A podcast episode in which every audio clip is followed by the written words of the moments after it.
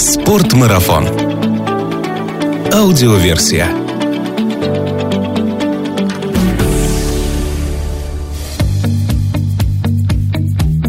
Здравствуйте, друзья! Это Артур Ахметов и Спортмарафон аудиоверсия. Подкаст об активном отдыхе, путешествиях, снаряжении для приключений и обо всем, что с этим связано. Если вам нравится наш подкаст, то вы знаете, что делать. Поставьте лайк, подпишитесь и расскажите друзьям. Так вы поможете другим людям узнать о нашем канале. Я долго не мог придумать, как начать этот подкаст, потому что речь в нем пойдет о регионе, в котором я сам прожил 17 лет. Это не родина для меня по рождению, но на вопрос «Откуда ты?» Я всегда отвечаю «Я с Чукотки», хоть и не живу там уже больше 10 лет. Чукотка – это удивительный край. Он навсегда врезается в память и периодически всплывает в голове оранжевыми картинами закатов и рассветов на берегу холодного моря, буйством красок, цветущей летней тундры или бесконечного белого зимнего безмолвия. Да, эти картины останутся в моей памяти на всю жизнь, потому что я видел их своими глазами. А если вам еще не довелось увидеть эти картины, надеюсь, что этот подкаст будет вам очень полезен. Итак, все, что вы хотели знать о Чукотке, но боялись купить билет.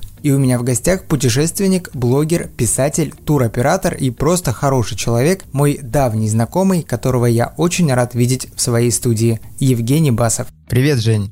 Привет, Артур. Главное, тебя Тимуром не обозвать. Бывает такое, да, нас иногда путают. Женя сейчас имеет в виду моего брата Тимура Ахметова, который тоже живет на Чукотке и тоже путешествует. Жень, ну вот смотри, поскольку я тоже прожил 17 лет на Чукотке, я помню из своих воспоминаний до того, как я уехал, когда дикторы центрального телевидения 1 января говорили нам с голубых экранов, что первыми в нашей стране Новый год встретили жители Камчатки. Как-то так странно воспринималось это, потому что, ну, Чукотка как бы тоже первая, и тоже встретила, и тоже Новый год. Поэтому для наших слушателей, Женя, вот вообще расскажи, Чукотка это вообще где находится? В подтверждении твоих слов скажу, что еще девушки, передающие прогноз погоды, они встают спиной к Чукотке, то есть и как будто ее нету, и вот дальше показывают там на Камчатку, Якутию и все остальное. Это тоже такой моменте, который цепляет. С географией Чукотки все очень просто. Она находится на самом-самом востоке, то есть если смотреть на карту, вот куда правая рука укажет, вот на самый кончик, да? Чуть выше плеча. Да, чуть выше плеча. Вот там и находится Чукотка. Первое, что нужно понимать про Чукотку, о заблуждениях. Чукотка и Чукотский полуостров – это две разные вещи. Чукотский автономный округ занимает шестое или седьмое место в России по площади. Он занимает площадь 737 тысяч квадратных километров. Это громадная территория, она слабо поддается. Ну, то есть, опять, если сравнивать в странах, как мы любим, да, это две Германии или Франция с Великобританией вместе взяты. Протяженность от самой восточной до самой западной точки, это как, допустим, от Москвы до Кавказа. И поэтому говорят, а как там у вас на Чукотке? Ну, вот я всегда говорю, там, допустим, москвичам, а как у вас в Ростове? В Центральной России. Да, то есть это громадная территория. И в чем ее уникальность? Так как она находится в самом северо-восточном углу Евразии, соответственно, у нас на Чукотке самый восточный мыс, самая восточная точка Евразии, это мыс Дежнева. Чукотка омывается, это единственный регион в России, который сразу тремя морями омывается, Восточно-Сибирское, Чукотское и Берингово море. Сразу двумя океанами, Северным, Ледовитым и Тихим. В вот таких вот географических уникальностей, конечно, Чукотка вот прям самый вкусный регион. А какой вопрос о Чукотке тебе задают чаще всего?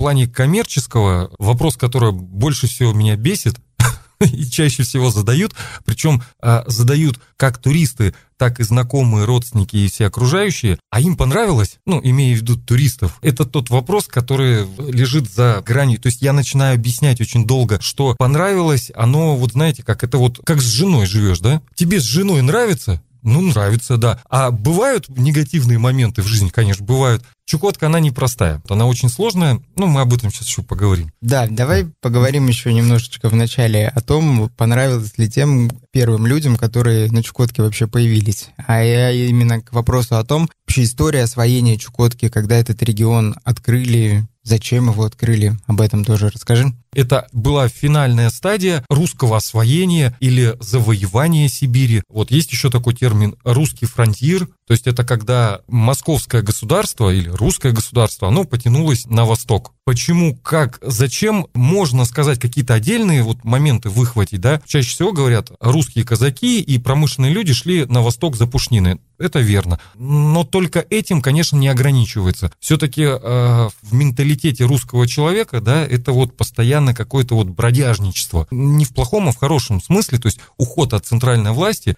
и куда-то вот туда, за горы, за горизонты. Народ скитальцев. Да. Первым, кто документально посетил Чукотку, ну так назовем это термин, был Семен Дежнев, сотоварищи. Семь кочей спустилось вниз по Индигирке. Сейчас точную цифру не помню, но что-то около 80 человек. Кочи тонули, разбивались о скалы, уносило их в океан. В общем, один только коч из семи дошел до Чукотки. Ученые здесь тоже спорят, как, почему и где его выбросило. Скажем так, недалеко, ну, километров 200-300 от устья реки Анадырь. Потом 10 недель эти мужчины шли на реку, то есть их было 22-23 человека из тех 80, да. Дойдя до устья, это зима была, я до сих пор не представляю, вот, то есть я пешеход, это, это подвиг, это просто подвиг, который у меня в голове не укладывается. Дошли до устья, и что сделали? Как часто это бывает и в неорганизованных туристических группах, то есть каждый знает, куда лучше. Вот часть э, во главе с Семеновым Дежневым, 12 человек осталось на устье зимовать, другие 10 пошли искать правильный путь. О тех 10 мы больше ничего не знаем, а о Семене Дежневе знаем. Он а, летом, когда река вскрылась, поднялся до края леса. Есть такое на Чукотке, такое местечко, село Марково. Это уникальное место, там нету вечной мерзлоты. Условно говоря, территория 100 на 100 километров, где отсутствует вечная мерзлота, где растут большие деревья, тополя необхватные, там по 25 метров. Где люди занимаются сельским хозяйством. Да и у, да. удабривают землю рыбой. Да, ну там немножко сложнее все. И там построили острог, то есть это было такое, сначала это зимовье, потом зимовье в острог превратился. И к середине 18 века это был мегаполис на северо-востоке. Там проживало тысяча служилых людей, не считая там детей, женщин и все остальное. Тысяча человек это и по современным меркам для Дальнего Востока, для северных территорий гигантское число. Но этот острог за нерентабельностью при Екатерине был закрыт. Но это вот такая вот первая веха. Дальше Чукотку изучали путешественники различные, в том числе и Джеймс Кук, перед последним своим плаванием он также посетил Чукотку, дошел до а, мыса Шмидта современного. Было много выдающихся имен и фамилий, и Федор Петрович Литке, один из основателей Русского географического общества, и другие, ну, в общем, перечислять это очень долгая история. И тот же Врангель, а, люди, которые нанесли контурную линию, то есть они обозначили, что есть Чукотка. Дальше планомерное развитие и освоение началось в советское время. До сих пор для меня удивительный факт, что вот советская власть только установилась, только вот гражданская война закончилась, а советская власть на Чукотке в 20-х годах только установилась. Тут же начинается освоение. Геологи, этнографы и различные другие ученые приезжают на Чукотку, большая комплексная э, землеустроительная экспедиция. Из ярких имен той поры это Обручев. Это геолог, который открыл многие геологические провинции, которые в дальнейшем принесли славу, богатство Чукотки и остальной России. Бум промышленного освоения и, соответственно, заселения случился во второй половине 20 века, и в первую очередь это связано с геологией. А на Чукотке открыли богатые месторождения золота, вольфрама, олова, ну, уголь для местной промышленности. В первую очередь это было олово, вторая очередь это золото. Когда говорят «золотая Колыма», так как Чукотский автономный округ входил в состав Магаданской области, львиную долю золота давала Чукотка от колымского так называемого золота. Поэтому э, в советское время население Чукотки достигло своего максимума исторического, вряд ли когда это еще повторится, это 150 тысяч человек, и после этого наступил кризис в 90-х годах. Сейчас на Чукотке сколько проживает человек? 50 тысяч. То есть в три раза меньше, чем на том самом пике. Да, коллапс этот случился буквально в 90-х годах, за 10 лет население настолько вот... Ну, в 90-х да. годах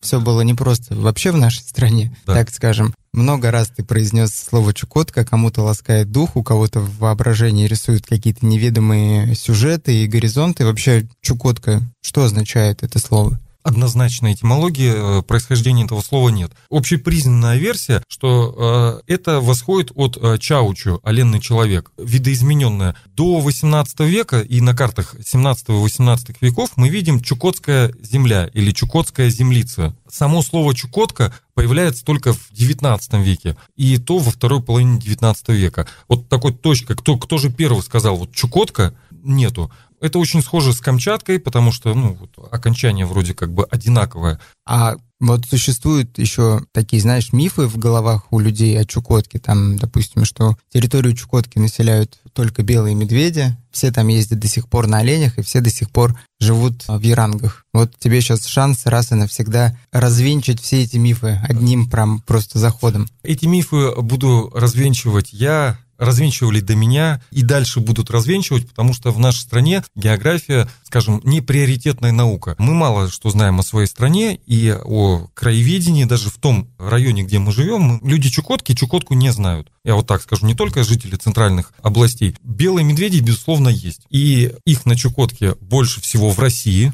то есть в российской Арктике. И бывает даже, особенно в последнее время, в связи с глобальным потеплением, что белые медведи стали чаще, чем раньше, выходить к населенным пунктам. В этом году нашумевшая новость, что белый медведь даже на Камчатку забрел. Такие, конечно, эпизоды и раньше были. Уже стало, ну, может быть, не нормой, но регулярно, не каждый год, но регулярно белые медведи заходят и в Анадырь даже в сам город, в черту города. Вот. Но все-таки это единичная история, потому что медведь это арктический хищник, тем более это морской хищник, который живет в море. А на сушу он выходит в случае, если льдов нету, ну и самки выходят, устраивают берлоги для того, чтобы родить потомство. То есть, если бы была хорошая зима, то есть арктическая ледовая обстановка в Арктике, белые медведи бы, ну, собственно, и не выходили на берег. Но увидеть белого медведя, конечно, и для жителей Чукотки это прям, ну, нетипичная история. Да, жители северных сел арктических, есть несколько сел, где белые медведи – это нормальное явление. То есть это, к примеру, село Рыркайпий, вот, или село Ванкарем, потому что рядом с этими селами расположены лежбища. В летний период лежбища, на лежбище всегда остаются трупы моржей, собственно, кормовая база прекрасная, туда белые медведи приходят. В том же э, селе Ванкарем, что очень часто любят фотографировать туристы, можно часто встретить такое объявление, что дискотека сегодня отменяется, потому что в окрестностях села увидели белого медведя. Дискотека вот. у белых медведей. Да, Гораздо больше на Чукотке бурых медведей. И бурые медведи гораздо чаще, чем белые, заходят в, в поселки. Последнее время бурых медведей по всему Дальнему Востоку стало больше. Количество я не скажу, потому что биологическая наука тоже хромает, то есть с подсчетами все очень сложно. Но их много. Еще один миф, то что мы на Чукотке ездим на оленях. А тоже хочу расстроить большинство слушателей. Большинство жителей Чукотки северного оленя не видело. В процентных соотношениях сколько это, там 80 или 90, но большая часть не видела. Потому что олени пасутся в тундре, подальше от населенных пунктов. А люди что, не в тундре живут на Чукотке? большая часть поселений, примерно 70%, расположена на побережье, на арктическом побережье и Тихоокеанском. Часть поселков, да, в континентальной тундре. Оленеводы все-таки подальше от поселков. Здесь есть как понятные объективные факторы, то есть оленям нужны пастбища, а возле поселков пастбищ, как правило, нету, так и, скажем, социальные факторы. Чем дальше оленеводческая бригада будет стоять от села, тем лучше, здоровее будет атмосфера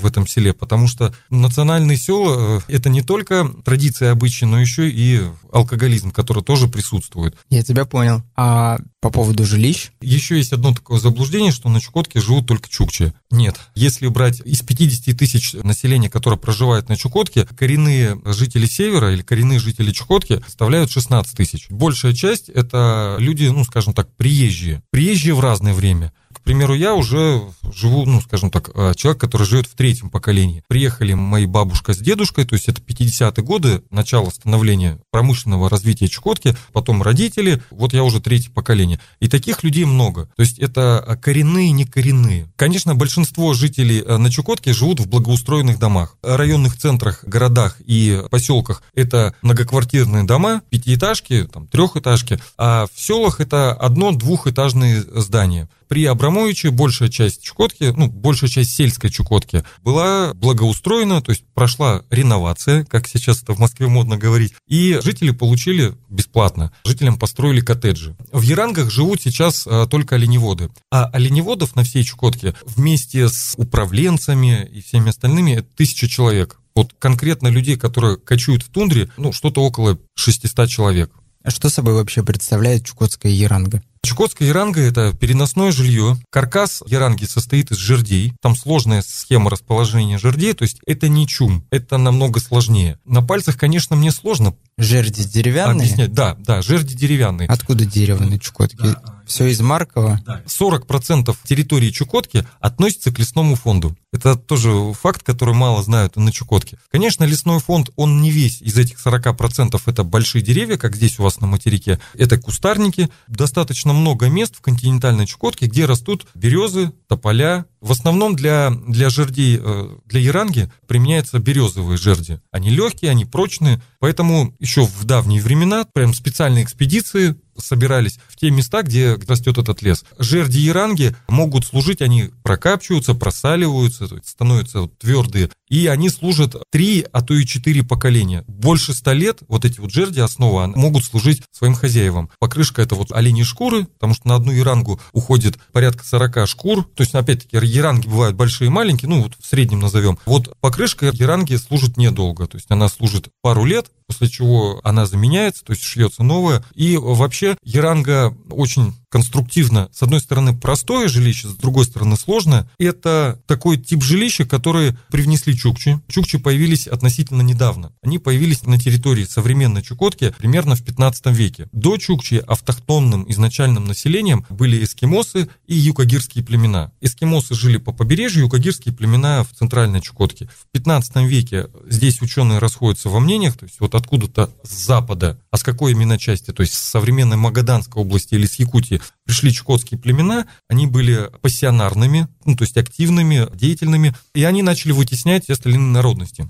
И вместе с собой чукчи принесли как раз вот это вот новый тип жилища, которые в течение там столетия-двух переняли и остальные народы, потому что это самое универсальное жилье. Вот, оно не боится, фактически не боится ветра. Редко, когда во время пурги, а ветра на Чукотке очень сильные, бывает за 50 метров в секунду, редко, когда ярангу сдувает. То есть правильно поставленная яранга, ее никакой ветер не сдует. Яранга состоит из двух частей, то есть внешний купол, это вот как туристическая палатка, внешний купол и полог. В этом пологе в маленьком пространстве, то есть его отопить можно буквально при помощи жирника небольшого. Ну, сейчас используют керосинки, лампы, они хоть и коптят, но не всегда удается жир добыть. Еще один миф есть у Чукотки о том, что там 12 месяцев в году зима. Прекрасный миф. Нет, конечно, это не так. Значит, нужно рассказать, какие сезоны есть. Вот есть снежный сезон. Вот снежный сезон начинается примерно с октября. Причем в последнее время границы сезонов резко поменялись. Нет, давайте лучше скажем лето. Лето – это с конца июня, ну, опять Чукотка очень большая, то есть Арктика и э, южное побережье в усредненном понимании.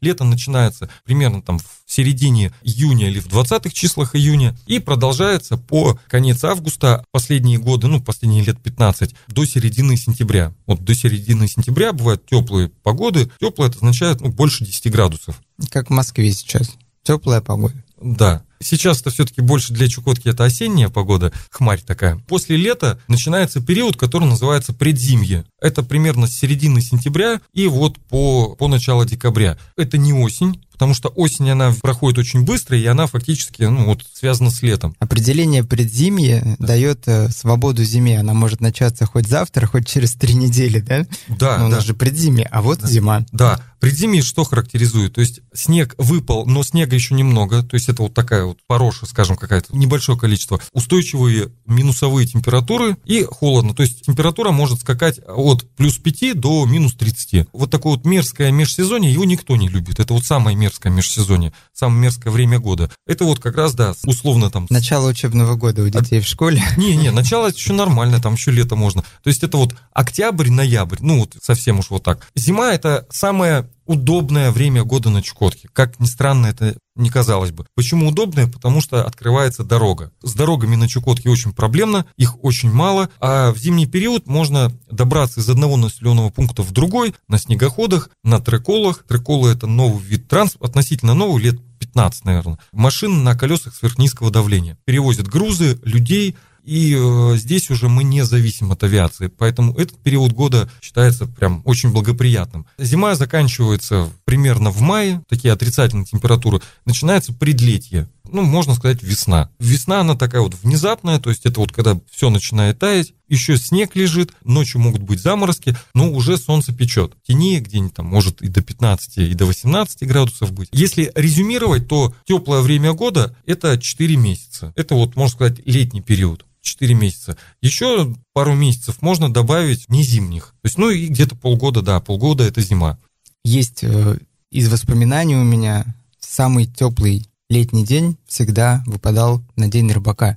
Это четвертое воскресенье июля. Второе воскресенье. Второе воскресенье июля. Вот волшебство на Чукотке всегда происходило в этот день, там до 25 градусов, 30 все доставали какую-то легкую летнюю одежду, выходили гулять, а вечером опять 0 градусов, они все замерзали.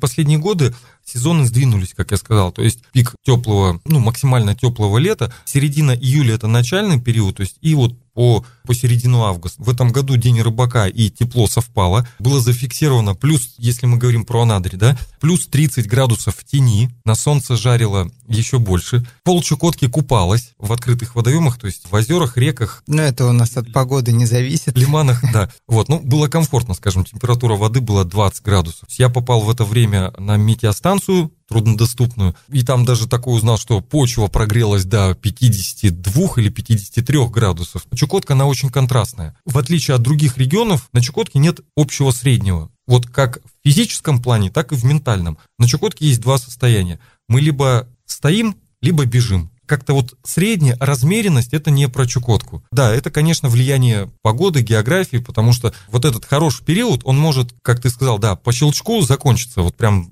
резко. Днем плюс 25, вечером может быть, да, циклон, там понижение, и все, и приехали. От времен года к туристическим сезонам давай перейдем к этой теме. Она тоже будет, я думаю, достаточно обширной. Тебе есть о чем рассказать, потому что ты и самостоятельный турист, и еще руководитель э, туристического оператора Чукотского. Какие сезоны на Чукотке с туристической точки зрения наиболее привлекательны?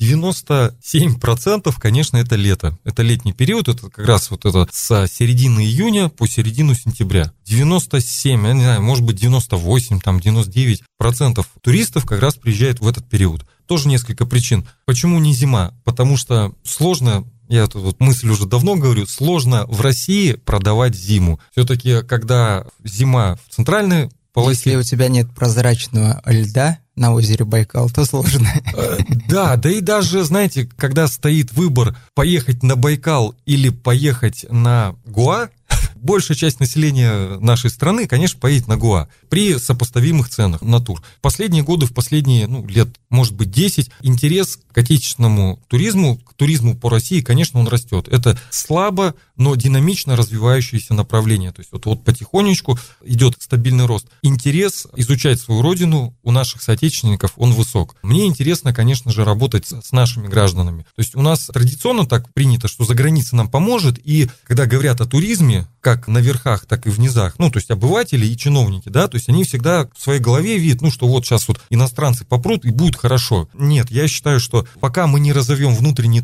пока нам не будет кайфно от нашей страны, к нам вот так, чтобы вот прям в массовом порядке народ не поедет. С чего начинается туризм? Он начинается с любви к своей родине. Вот любую концепцию, недавно я просто читал концепцию развития туризма на Чукотке, это чиновничий документ, читал и плакал, потому что в любой концепции, это, конечно, будет литературно, сказано, но любая концепция развития туризма или чего-либо, она должна начинаться, что я люблю свою страну.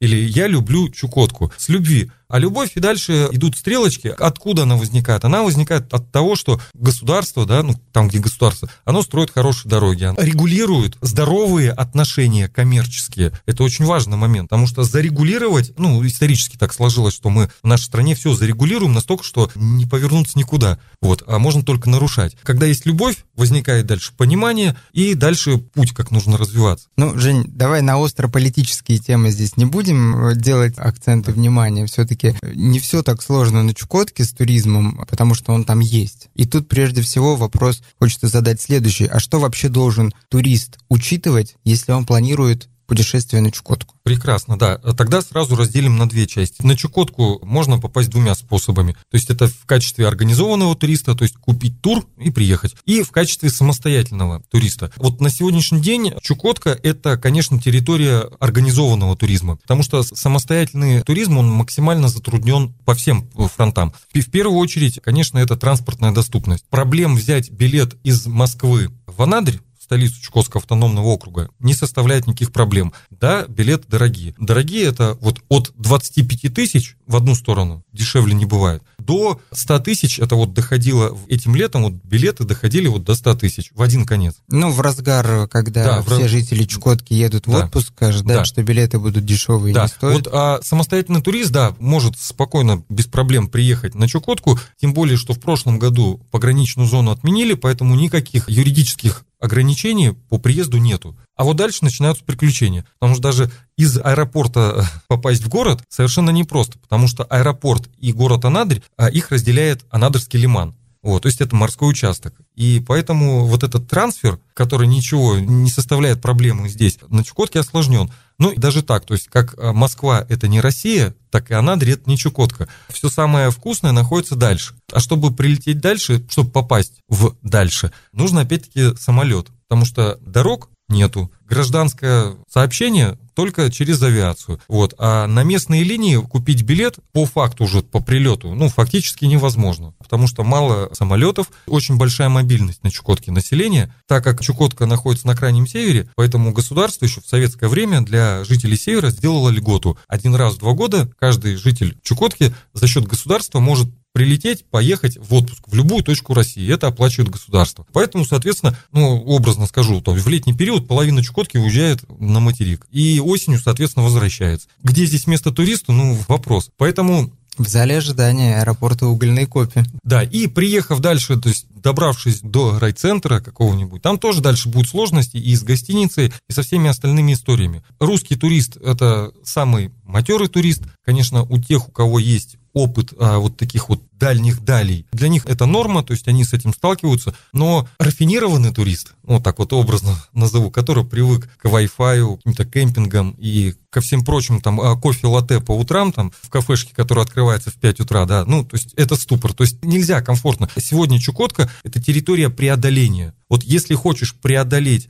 пространство, время, себя, судьбу и все остальное, тебе да, тебе туда. Если хочешь провести комфортно время, то это Алтай, Крым, может быть, Камчатка, потому что отрасль более развита. Я э, рекомендую не, э, даже не столько из-за того, что я являюсь туроператором, и я занимаюсь уже давно этой деятельностью, сколько вы упрощаете, то есть это упрощение. Упрощение в первую очередь времени. У жителей Чукотки отпуск большой. Минимальный отпуск это 54 дня в году. У жителей Центральной России отпуск месяц. Поэтому... Которые еще дают да, не сразу, да, а да, по две недели. Да, которые дробят и, и все остальное.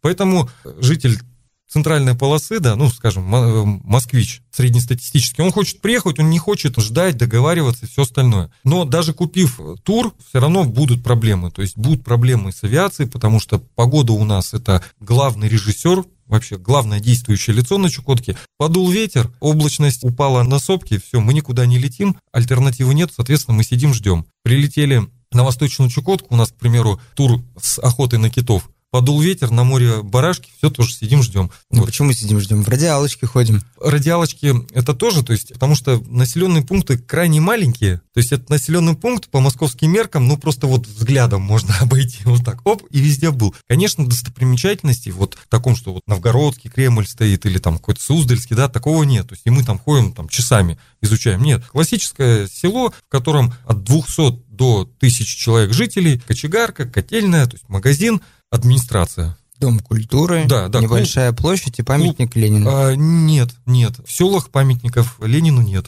Уже нет. Не, и их не было. То есть памятники Ленина в райцентрах, только в райцентрах. Поэтому, конечно, Чукотка в современных реалиях это только организованный туризм. И, да, еще маленький фактор. Либо по... самостоятельный туризм, но с очень большим запасом времени да. и денег. Да, есть время, деньги, где-то деньги можно сэкономить, да, потому что у тебя время есть, ну, там, договорившись каких-то. Но еще один немаловажный факт. Чукотка — это не центральная полоса, все-таки тундра, то есть, а главные достопримечательности для пешеходных туристов, да, для самодеятельных, это аутдор, дикие, э, дикие звери. Ну, из диких зверей наиболее, конечно, опасный это бурый медведь. Не у всех есть оружие, с перевозкой оружия тоже не то, что совсем сложно, но проблематично. Поэтому известная доля опасности, она существует. То есть медведи это не миф, они действительно есть. И встретить их на маршруте действительно можно. Поэтому я всегда говорю, что медведь, он это не зверь, который охотится на людей. У медведя своя есть кормовая база, и в 99% случаев он от человека уходит. Но вот этот 1% или, может быть, 0,1%, он всегда существует. И идти неподготовленным, то есть без оружия, конечно, опасно. Тем более, если вы один и не знаете, как себя вести при встрече с медведем, который очень любопытен, но очень да. часто не агрессивен. Да, да, медведь любопытен, и вот неадекватное поведение человека, а большинство конфликтов, они происходят из-за неадекватности человека, в первую очередь. То есть человек побежал. Любой хищник, он сразу будет догонять. Медведь может подойти поближе, посмотреть. Ну и опять-таки вот здесь все дрогнуло, и человек тоже побежал. Медвежьи тропы, да, то есть невидение местности, то есть, ну, смотря где там палатки разбивать. Это все влияет. Поэтому, конечно, лучше обратиться за помощью к гиду, включиться в какую-то группу и отправиться в путешествие. Куда мы путешествуем на Чукотке? И как мы путешествуем на Чукотке, что мы там можем увидеть, куда дойти пешком, куда доплыть на байдарках, куда дойти на лыжах. На лыжах можно и до Северного полюса дойти. Чем уникальна Чукотка? Ну вот когда мы говорим про туризм, Чукотка уникальна двумя вещами. Уникально это означает слово, что нигде больше в мире. Вот, не то, что в России это понятно, да, в мире. Первое, это география места, уникальные точки. То есть вот уникальная точка – это мыс Дежнева, крайний восточный мыс целого континента, Евразии. У меня очень часто бывают люди, которые вот точки закрывают, закрывальщики, так условно назовем. Есть закрывальщики, которые страны закрывают, есть, которые регионы закрывают, есть вот географические, интересные географические места. Туристы были на мысе Рока, самая западная часть Евразии, теперь сюда приехали, ну, вот приличное расстояние. Мыс Дежнева еще чем уникален? Тем, что а, вот стоя в Евразии, стоя в России, ты можешь визуально видеть в хорошую погоду, когда все небеса сошлись, все планеты выстроились в парад, ты можешь увидеть Америку. То есть вот из шести раз, которых я был на мысе Дежнева, туда тоже не просто попасть. Я только два раза это наблюдал. Ты стоишь и смотришь. Расстояние 80 километров в самом узком месте. Как попасть на мыс Дежнева? В качестве группы. Ну, понятно, да. прилетаем в Анадырь, дальше какой у нас маршрут? Да, из Анадыря мы, опять-таки, на местной авиации прилетаем в Чукотский район. Оттуда есть два варианта. Сложный вариант я уже не использую. Из райцентра Лаврентия идти пешком на мыс Дежнева. То есть я однажды повел эту группу, это 15 человек. Я по тундре ходить могу, люблю, но не все это могут. Самый страшный зверь в тундре – это качка. Такое вот растение, которое растет вот кочкообразно, да, ну, сгусток травы. Объяснить на словах очень часто люди говорят, да что неровность, неровность. А после 10 километров с рюкзаком это бесит. Нет, там, там многие фазы проходят. Сначала нервирует, потом бесит, потом вот хочется покончить жизнь самоубийством, потом какая-то надежда всплывает, потом снова. Это для новичка. Потом привал. Да.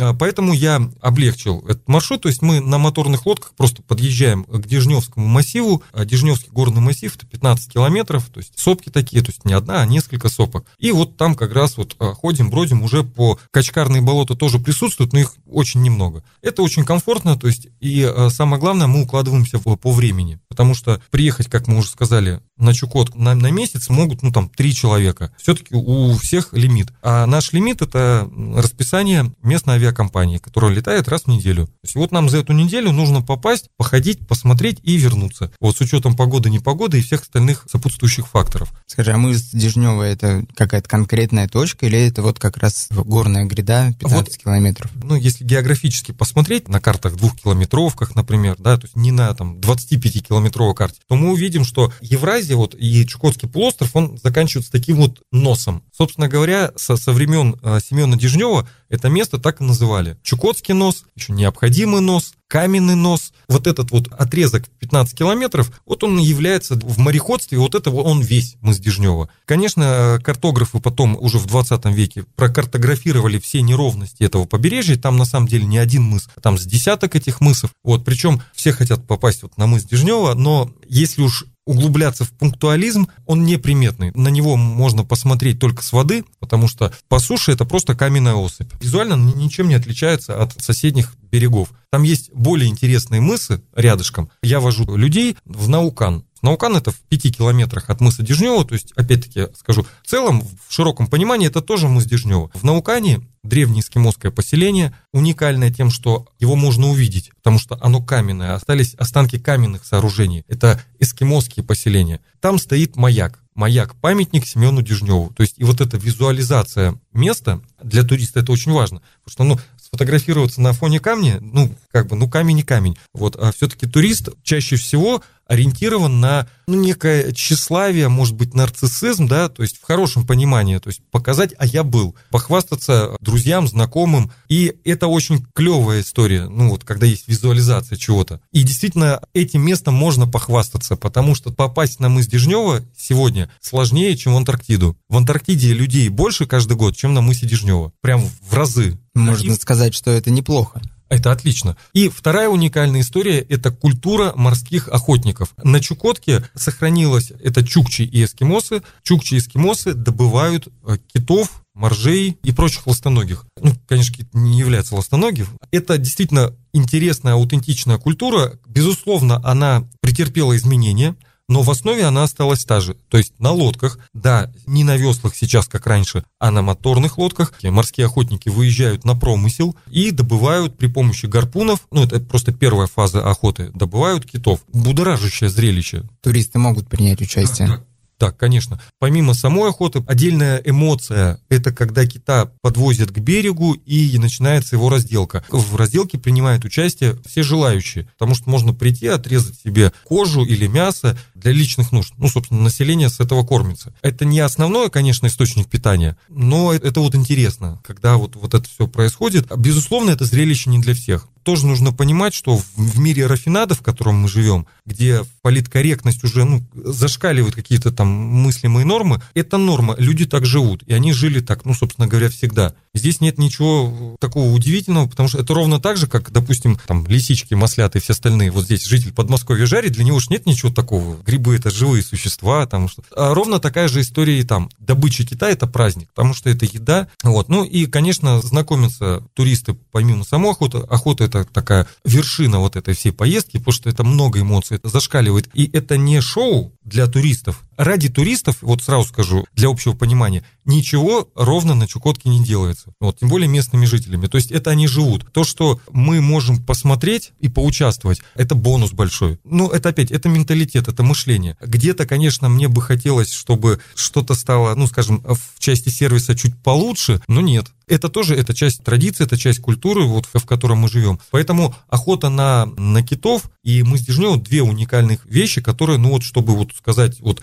ах, ну, это только на Чукотке. Есть менее, скажем, привлекательные истории, ну, потому что они есть и в других местах. Это, к примеру, культура оленеводов. Чукотские оленеводы, конечно, отличаются, безусловно, отличаются от оленеводов Ямала, Таймыра и Якутии. Есть тонкие отличия, специфичные, но это тоже вот интересная вещь к морским охотникам. Вот здесь, если брать этнографическую тему, к морским охотникам мы едем летом, к оленеводам мы ездим зимой, потому что зимой это наиболее аутентичная история. Зимой, во-первых, оленеводы и стойбища находятся в одном месте, летом они разъединяются. И во-вторых, а, зима а, наиболее контрастно и ярко проявляет эмоции. После того, как ты походил в стаде, например, да, там сначала вспотел, потом тебя прихватил морозец, потому что, ну, уже э, не так быстро передвигаешься. Потом заходишь в Ярангу, костер, дым, мясо парное оленя, шкуры и совершенно, совершенно неспешное бытие.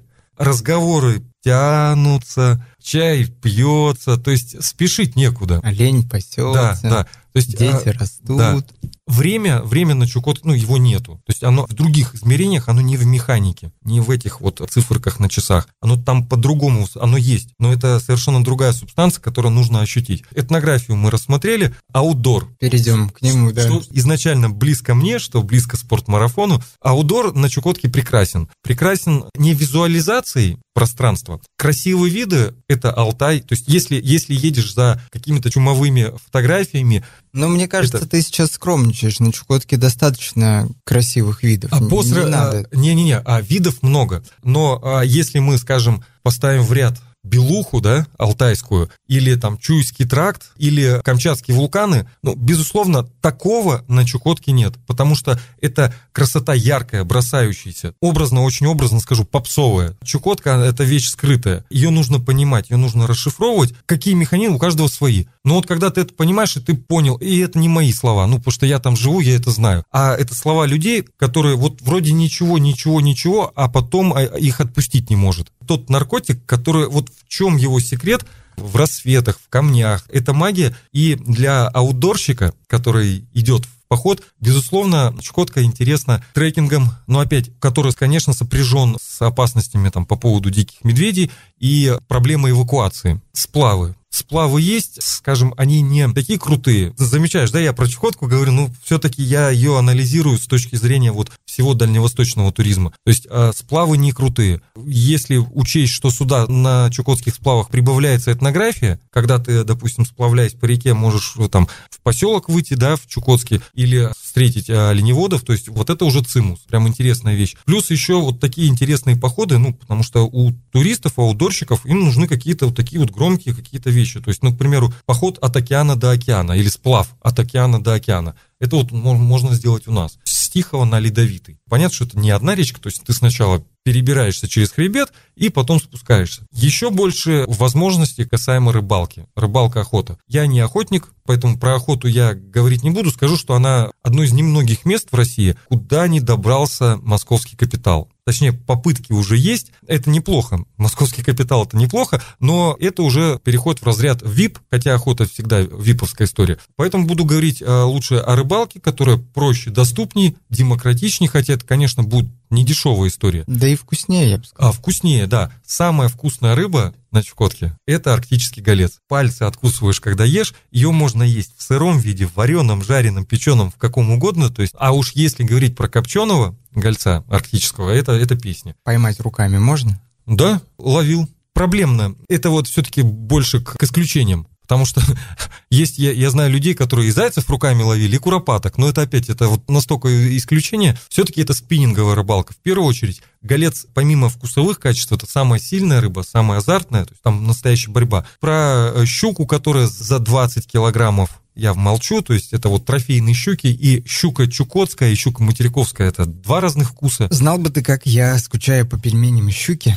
Э, не, не скучаю, потому что я щуку не люблю. Ну, она, она вкусная. Мы с Тимуром, да, однажды в глухомане Чукотская запекали щуку в печке на лопате. Вот, прям кирпичная печь, и вот ничего не было, ну, туда и засунули на лопате. Вот, конечно, мы пальцы откусывали, потому что в походе все вкусно. Ну, вот, в общем-то, я как бы резюмирую, да, этнографический туризм, который из оленеводов и морских охотников стоит. Это аутдор, здесь множество вариантов различных и сплавы, и пешие маршруты. Это рыболовный туризм, вот, которые тоже чаще со сплавами связаны. То есть есть и морские, конечно, рыбалки. Вот, это вот такие основные вещи, ради которых нужно ехать на Чукотку. Еще одну скажу одну такую вещь, что, как ни странно, ехать на Чукотку и жить в поселке – это деньги на ветер. Ехать на Чукотку обязательно нужно хотя бы несколько дней, то есть не обязательно там две недели, но хотя бы на там 3-5 дней а, окунуться вот в природу это тот же аутдор. То он может быть максимально, скажем, там комфортный, то есть не в палатке жить, а в балке.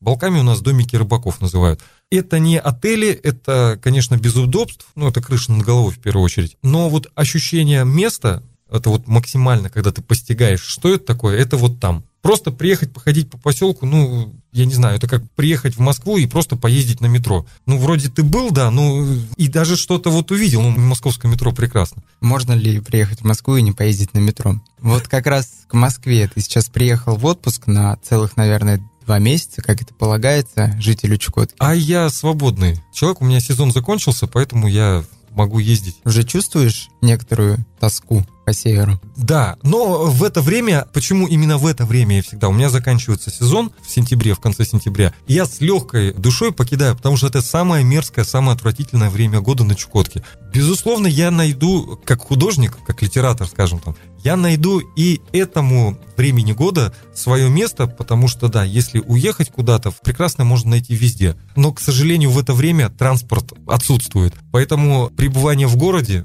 в городе Анадыре или там в другом пункте, ну, нет. Поэтому я с легкой душой уезжаю, но провести, ну, допустим, если мне однажды скажут, ну, вот ты летом можешь не работать, а, а езжай, ну, то есть у тебя все есть деньги, все, вот, а езжай куда хочешь. Нет, я поеду только на Чукотку, потому что это моя любовь. Я вижу прекрасно. Только что вернулся, э, прилетел с Владивостока. Прекраснейший город, а чумовой, неоднозначный, энергичный. Ну, нет, нет, все-таки для меня вот Чукотка это, это любовь. У меня были еще вопросы к тебе, но я думаю, что вот на этом можно закончить, да, потому что ты, в принципе, сказал все, что можно было сказать про Чукотку. Спасибо тебе большое, что пришел, спасибо, что приехал вообще в отпуск, привез мне вот этот гостиниц в виде оленины тушеной в консервной банке, из которой я обязательно сделаю, ну, не знаю, какое блюдо, но что-нибудь придумаю. Буду рад тебя увидеть еще. Привет, Чукотки, когда будешь Спасибо, там. Артур. Приезжайте на Чукотку.